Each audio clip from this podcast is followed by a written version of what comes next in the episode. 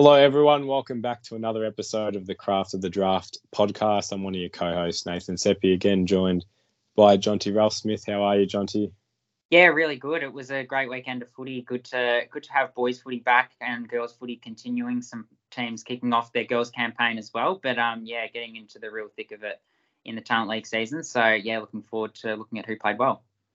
Yeah, well, it was an interesting first round for the boys and the girls. We've seen couple teams play now twice, but we still haven't seen the Metro teams. So look, we'll give a bit of a preview at the end when we do our tips, which you know, word has it they're quite popular these tips. So we'll continue to give our expert tipping analysis on uh, who we think is going to win each week. But now let's crack into the week that's just been, and we had four girls games. So we're going to start with the girls games, and yeah, the first one was out in Ballarat, double header with the boys. So the girls played first, and uh, the Rebels won that game 7 8 50, and they beat the Pioneers 3 3 21.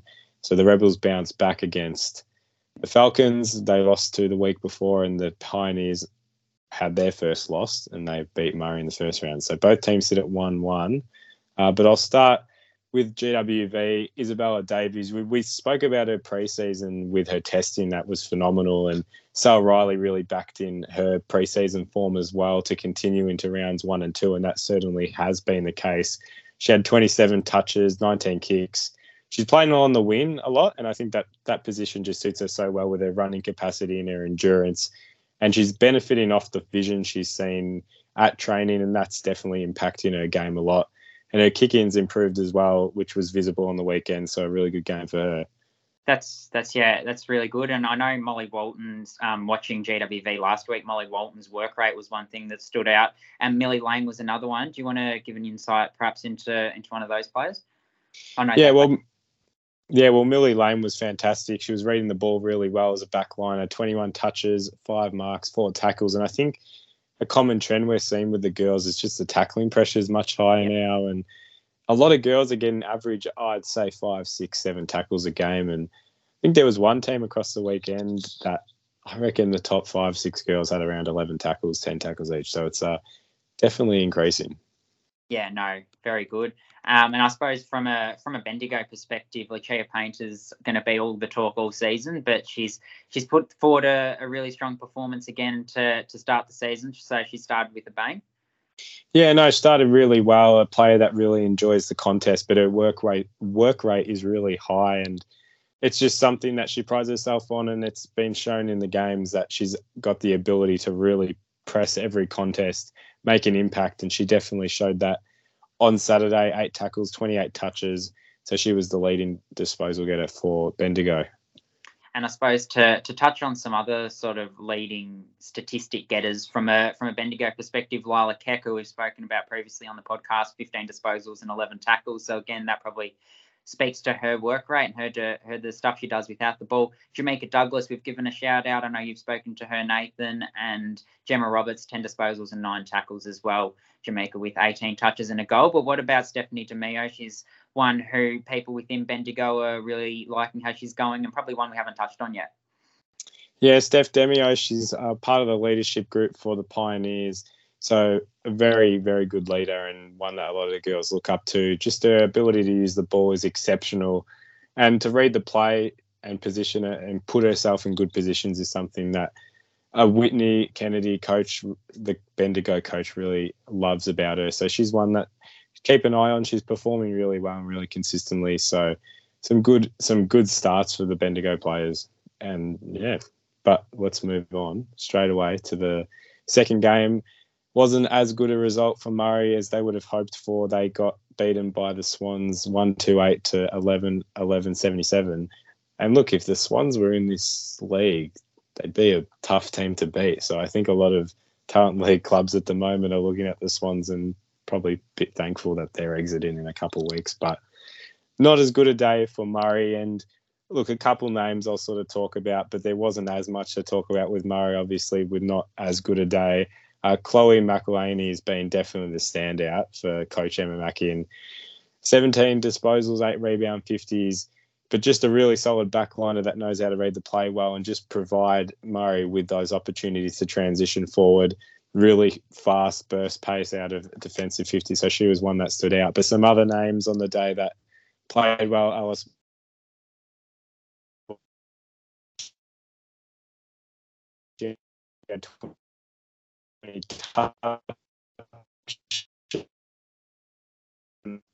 Performed well on the day and still to keep your eye out, but you know, not a good day for Mark in the end.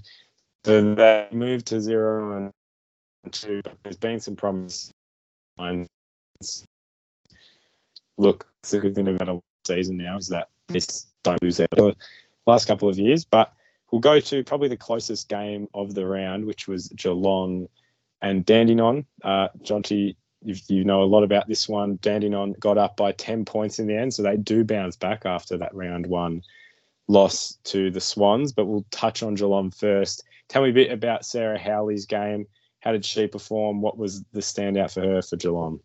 Yeah, well, she's one who backed up a really strong round one performance and did it all again in round two. So for her, it's just um, for for the upcoming weeks because she's shown what she's able to do already with I think probably about 60 disposals across the first two rounds, averaging 30 disposals, and we know girls footy only play 20 minutes flat. So to be able to do that, her ability to sort of get out of contest and get into space is what's really impressed. So she's been the the really good midfielder from a Geelong perspective. But I think from that game, the the really impressive thing was the high standard of footy and something that a lot of people who watched the game really touched on how far female footy has sort of come, and that game was probably really indicative of it. A couple of the stronger teams in the competition, and Dandenong certainly did bounce back from a from a poorer round one showing. But um, yeah, before we get to them, I suppose the others to touch on from a Geelong perspective would be Mika Morrissey, who's sort of rebound from the back half, really impressed, and Chloe Adams. I mean, we talk about Sarah Howley with her ability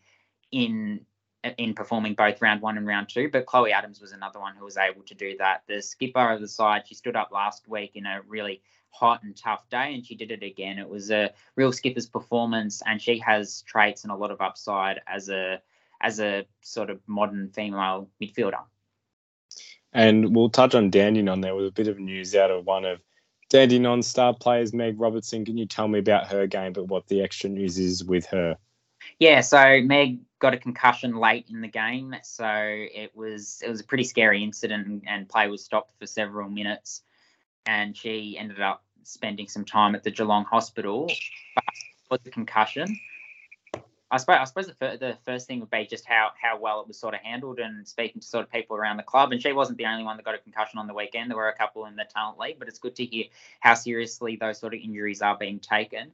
Uh, but unfortunately, it is an unfortunate way for her day to end. She will now miss the next couple of weeks just with the fixturing of Dandenong playing two games in the next 12 days, but or 12 days from Sunday when they played. But it was a really as good a midfielder game from a girl as you'll see, like really clean and really showed off all her traits. She's been all the talk in pre-season, so really looking forward to seeing if she can back it up when she does get back on the park. But yeah, I suppose also from a from a Dandenong perspective, Sophie Butterworth kicking the four goals out of her team's eight is really impressive. She has worked really hard in pre-season. She's a natural talent, and now she's marrying that up with work rate and getting her rewards. And Brooke Smith, one who we haven't talked about, she was also really polished in the forward half and set up Sophie all day. She's been a sort of rebounding halfback throughout her career, but she's been recast as a forward and has taken to that role really well. This was her first game this season on the weekend, having played three games in each of 2021 and 2022, and she did well. So looking forward to seeing she can back it up next week as an overager. So both those teams moved to one and one now, which is obviously a trend now. That a lot of teams are one and one. Uh, now we move to the last game of round two, which was sort of similar to Murray's experience with Gippsland and GWS Academy came and they did beat Gippsland quite convincingly 0 2 2 to GWS 6 11 47. Jonty, obviously, uh, you know, the scoreline suggests it probably wasn't a great day, but there were a lot of positives with the names that played well. So tell me a bit about Gippsland's main stars on the day and why they performed so well in not as good a day for the team.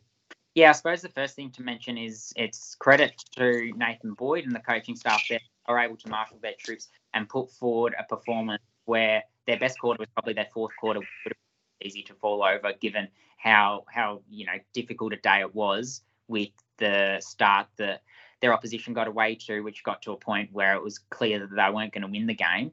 But yeah, I suppose if you look at performers who went well, Ash Centra is the key one that stands out. She played across all four lines defence, midfield, and forward. Started in the forward line, was injected into the midfield a little bit later, and spent some time in the ruck even, and did really well wherever she was playing. So she's one to keep an eye on because we know how talented she is, and she's shown that she's she's ready. Still some things to work on, but certainly there were positive signs for a round one performance where her team was beaten. Amber Shute did some things, and then you look at someone like a Sienna Lane in defence. She had to repel quite a lot and did that quite well. So they were probably the the three names that I'd mention. Tyler Byrne, maybe the other one from a Gippsland perspective that that caught my eye, and Alicia Molesworth, who's Box Hill VFLW listed. But um, they'll be better for the experience. So looking forward to seeing them bounce back. As from what I saw, their ability to fight out, I've got no doubt they they will put forward better performances this season.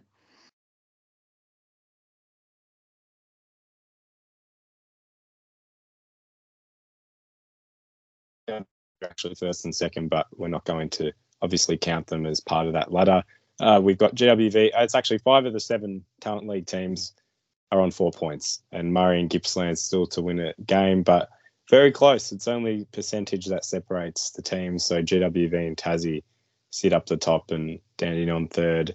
A very close season, but let's actually move now to our round three tips for the girls for round three, and we're starting off with Bendigo and GWS. Based off what we've seen, both are probably going to be a very competitive game. GWS know how to win, Bendigo know how to win, but I'm going to give the home ground advantage and back Bendigo. And I'll say the GWS Academy, their fundamentals are really good in dewy conditions on the weekend, so I'll back them to I'll back them to back it up. And then our second game, Geelong and Oakleigh a very big game. Uh, we're, but this is the first time we're seeing some Metro teams now, so it's actually very hard to predict because we don't know if these teams are going to come out and dominate or you know have a bit of rust because these country teams do have a bit of an advantage at the moment playing some early games. So I'm going to back Geelong based off the fact they have had two games now to settle into it. And I'll go Geelong as well. Yeah, Geelong by three goals. Murray and Northern is the third game at Wangaratta. Again, it's it's hard to back the Metro team when they haven't had as much full game experience. There's been practice matches, but they haven't had the real experience yet. So I think Murray as well, after a pretty disappointing performance, will look to bounce back and they'll they'll win this one. And I'll say Northern by five goals. They've had some really strong practice matches, and I've I've seen enough signs that I'm happy to back them. Tassie and Western in Tasmania is the fourth game of the round. Uh, Tassie looked very strong in their first game, and Jodie Clifford backs them to make finals. That was her preseason statement, and I think they won't. I, I don't think they'll.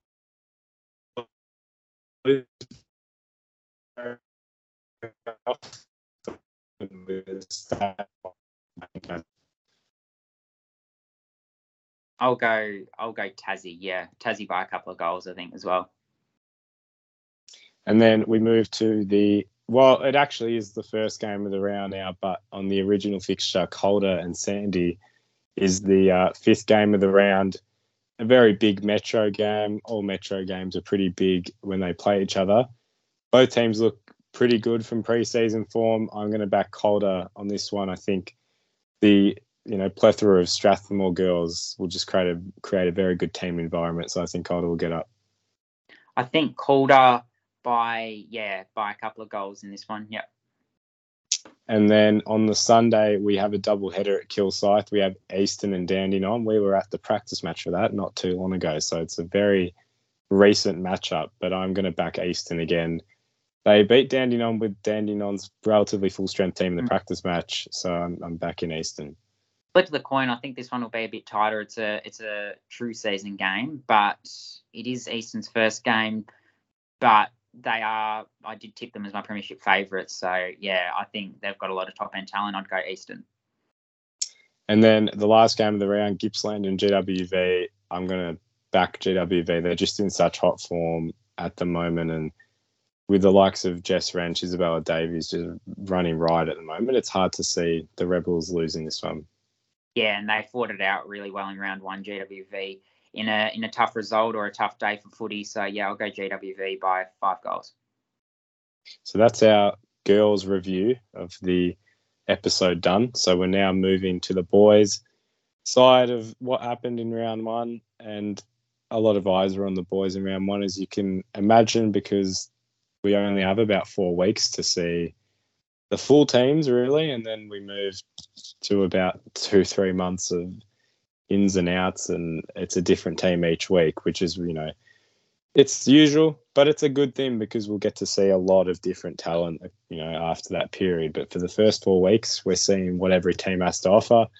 So we'll start with Northern and GWS. Uh, a very scrappy game from what we've heard. Uh, and Northern certainly didn't put the scoreboard impact they probably wish they would have had 5 19 49 uh, to GWS 6 6 42.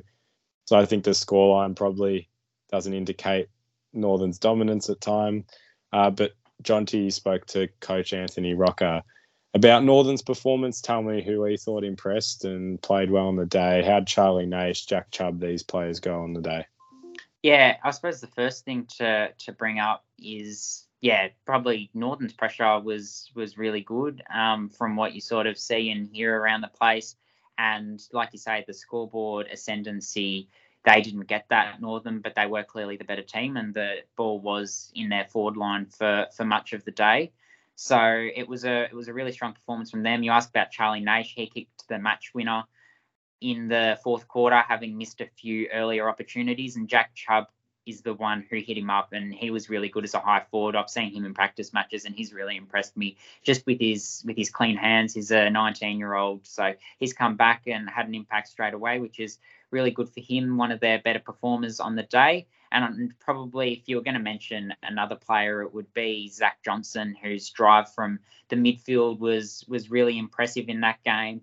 Rowan McKenzie in the midfield, another one who more so in the second half was probably one whose pressure personified what Northern brought as a whole team. So he was really good. And then you also had Christian Farinado, who laid a lot of tackles, and Christian Mardini in the back half played a key role as well, as did Lucas McInerney as a 17 year old. So so they'd be the main names out of that game. But yeah, winning by seven points probably felt more like an eight or nine goal victory to watch if you were watching that one. And one name I want to mention that was actually playing for GWS, and we don't usually focus on any of the academy teams, but in this case, is a bit of an interesting one with Harvey Thomas. Can you tell me a bit more about him, John looking at making a move to one of the Metro clubs in the coming future? So tell me a bit more about Harvey Thomas.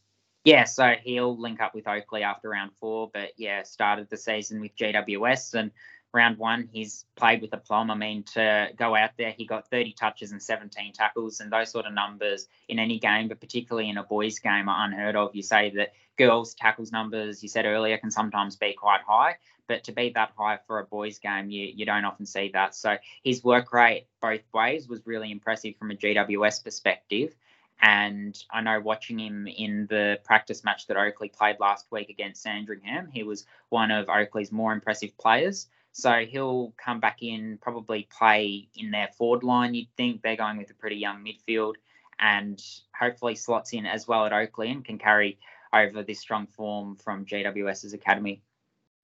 So a lot to look forward to there with Harvey Thomas, and now we move to the second game of the round, which was the big Metro clash of the round, which was Sandringham and Eastern at RSEA. Jonty, you were at that one. I got to catch glimpses. There were about four games going on at that time with the boys and the girls, so it was a bit of a full-on period. So you saw most of it. I saw half of it. Tell tell me about that game in general. What you saw, who stood out from everyone, because I think there were a lot of things to unpack with that game, and it was a good game of footy in general, and it went down to the last quarter, back and forth. But tell me from your perspective, seeing it live, who stood out? Yeah, it was. It was a good game of footy, and I think I've probably uh, whether I've said it on the podcast or I've certainly said it to people. Those two teams are probably going to be the two teams that have the most players drafted this season, and that's probably why it was such a high standard. I mean, when you got down to the last quarter, the skill level did probably drop off, and it did have that typical round one feel. There were a lot of players cramping and that sort of thing. But yeah, no, it was good to see a lot of top end talent really perform. Like from a Sandringham perspective, you had Will Brown, who got quite a lot of the footy. I think he finished with 24 touches as a big bodied midfielder and took to that role and took to the captaincy really well.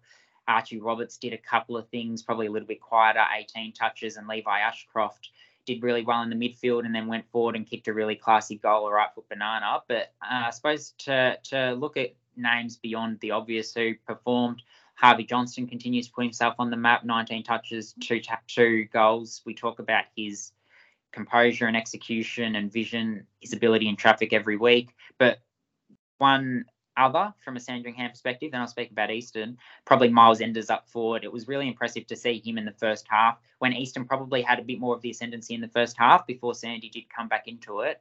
He was one who gave them a lot of zest and a lot of a lot of a, lot of scoring potency. He finished with two goals, three, and probably only touched it 10 to 12 times. But it did feel like any time the ball went into his area, he was going to impact, and that was particularly pertinent in the first half. And then for Eastern, Cooper Trembath, Josh Tovey in defence. Tell me a little bit a bit more why they were so prominent in that backline and made an impact. I think the whole backline in general, from an Eastern perspective, was quite tall.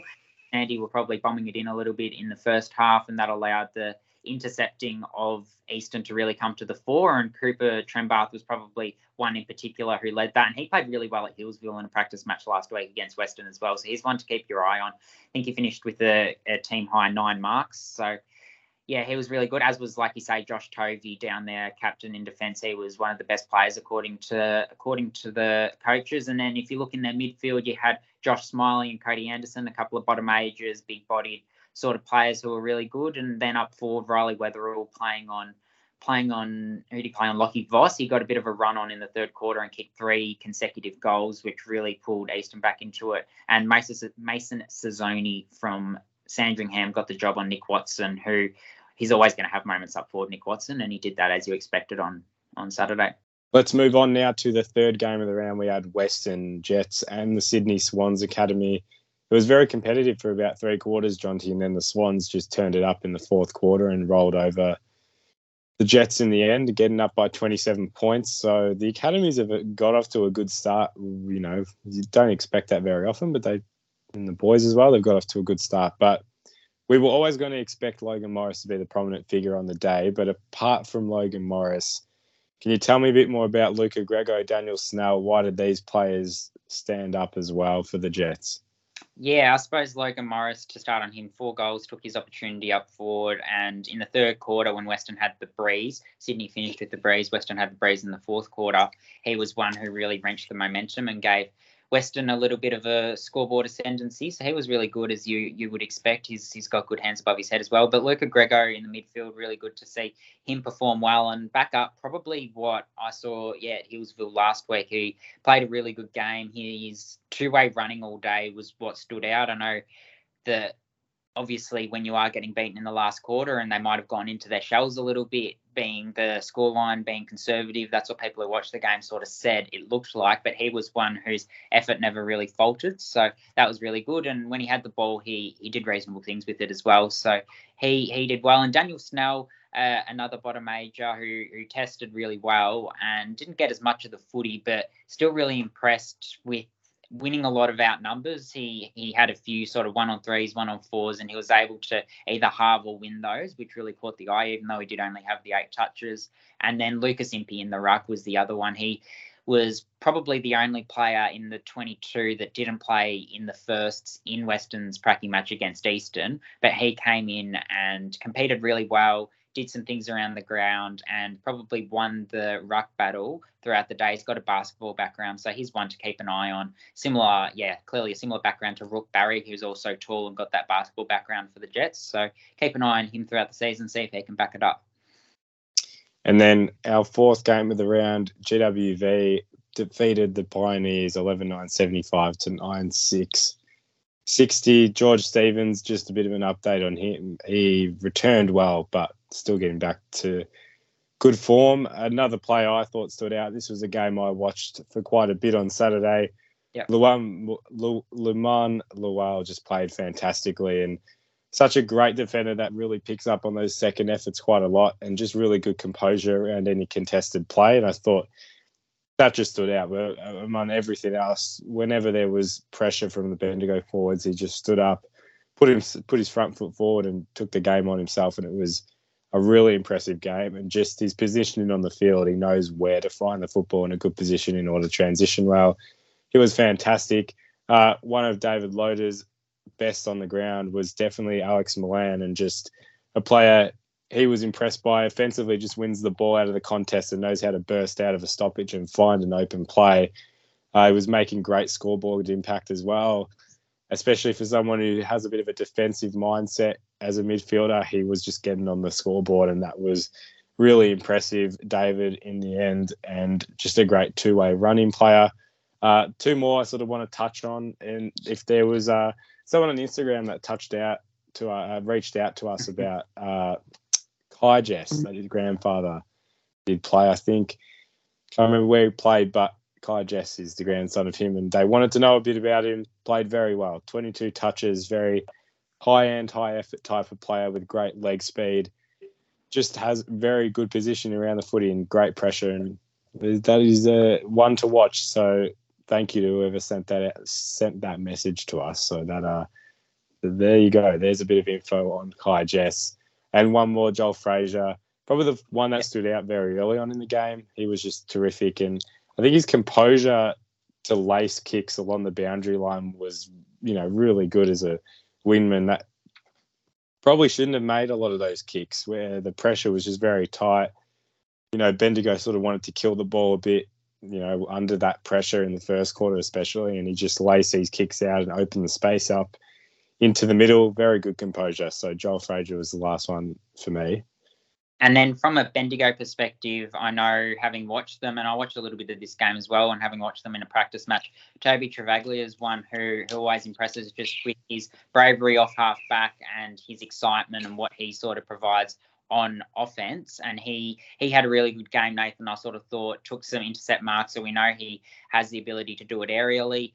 I don't think he would have played any talent league last year. I may be wrong though. so He's a bottom age year this year, and he he played for Vic Country in the under 16s champs last year. But there there were some other performers who I know stood out from your perspective. So so do you want to give an insight into them? You obviously caught, like you say, a bit more of the game than I did. Uh, Bailey Kane was one that was really impressive just his ability to take the game off, game on out of the defensive lines was really impressive. And Danny O'Brien, coach of the Bendigo Pioneers, loves his heart and soul. You know, you know, personality in that team. Just one that the players look up to as that that player that's going to get the job done nine times out of ten. So he was one that was very impressive. Tom Evans had a really good impact around the footy and nine contested possessions, four rebound 50s. He was one that was prevalent on the day. Uh, Oscar Smart, a lot of a lot of good tackling pressure. Probably didn't show as much as this game, but he's got a really good skill set that I think will be prevalent come the next couple of weeks. Uh, and, and, two players that Danny was very uh, strong on watching out for, especially in the next couple of weeks. Paulo Kuma, really good speed and competitive. Didn't have a very good game on the weekend, but Danny's very set that he will come back and impress. Yep. Apologies, bit of a dry throat, so recovering, but I'm getting there. So, John, you read out the last one for me. No, that's all right. Yeah, no, and and I suppose you you you're also speaking um, when we've spoken about it about Dan Ureta is another one who will go well when he does get some get some chances and, and could push up to the next level if he if he does get the opportunity to. But I suppose to move on to the next game, which was probably alongside Sandy Eastern as match of the round, given they've exposed their bottom ages so much in Geelong and Dandenong. Geelong winning that one by 30 points. But yeah, both both teams had players that impressed. I mean, yeah, your Vic Country operators went really well for both teams, as you would expect. So uh, you had, I suppose, from Geelong, you had Patrick Hughes in the midfield. He's a big bodied midfielder. He's already part of Vic Country and he performed really well around the ball and was a big factor in why Geelong were able to break even or even win that sort of midfield battle. Then you had Michael Rudd, who who made most of some opportunities up forward and looked really damaging. And then from a Dandenong perspective, they had Cooper Simpson out with the with the corky he sustained last week, expected to be right for for this week's match at Highgate Reserve. They played the Brisbane Lions Academy. Uh, but that meant that Harry DeMattia, their their fellow co-skipper, was the sole skipper on the day. But more importantly, played mid played the midfield forward role rather than the wing halfback that he was sort of more looking at. So he filled in Cooper's shoes and did really well. 15 touches and three goals, which is a really good effort uh, for a player who probably wasn't expecting to play there up until about 48 to 72 hours before the game. So it was good to see him step up and start the season on the right foot. And then, yeah, you also had Sam Fangalas did well from the midfield. You had guys like Kobe Shipp, who we've seen him in defence. He played a little bit on the wing. He showed his ability overhead.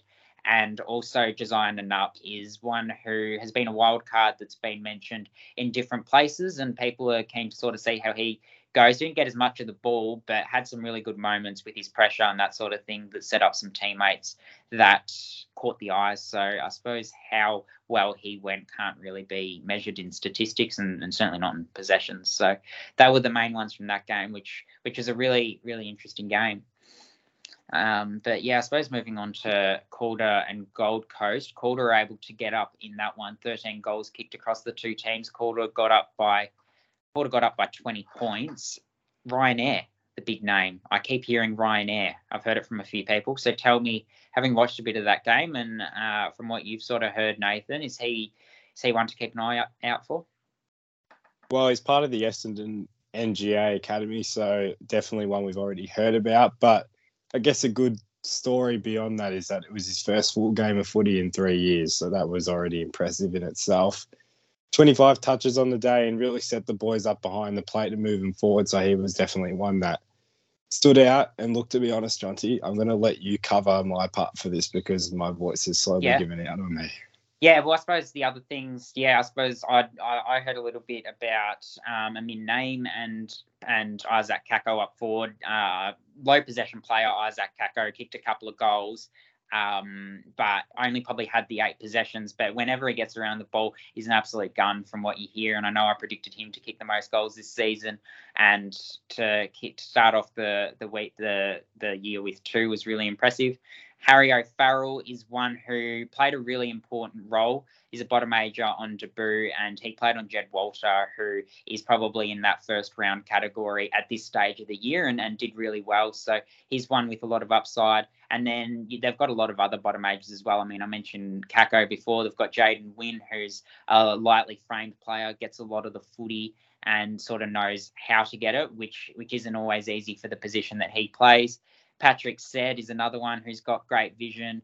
And I suppose if you're going to mention one more, you, would be remiss not to mention the name of Moody Taha, whose drive out of contest and and that sort of thing was was really impressive uh, for a player who's part of the Bachar Houli Academy, and he's already got wraps on him. He's part of the Vic Metro hub as well. So looking forward to seeing if he can really sustain that form throughout the season because from what I've seen of him, he's really impressive, and it's good to see that he's played round one as well as what he sort of has shown in practice matches.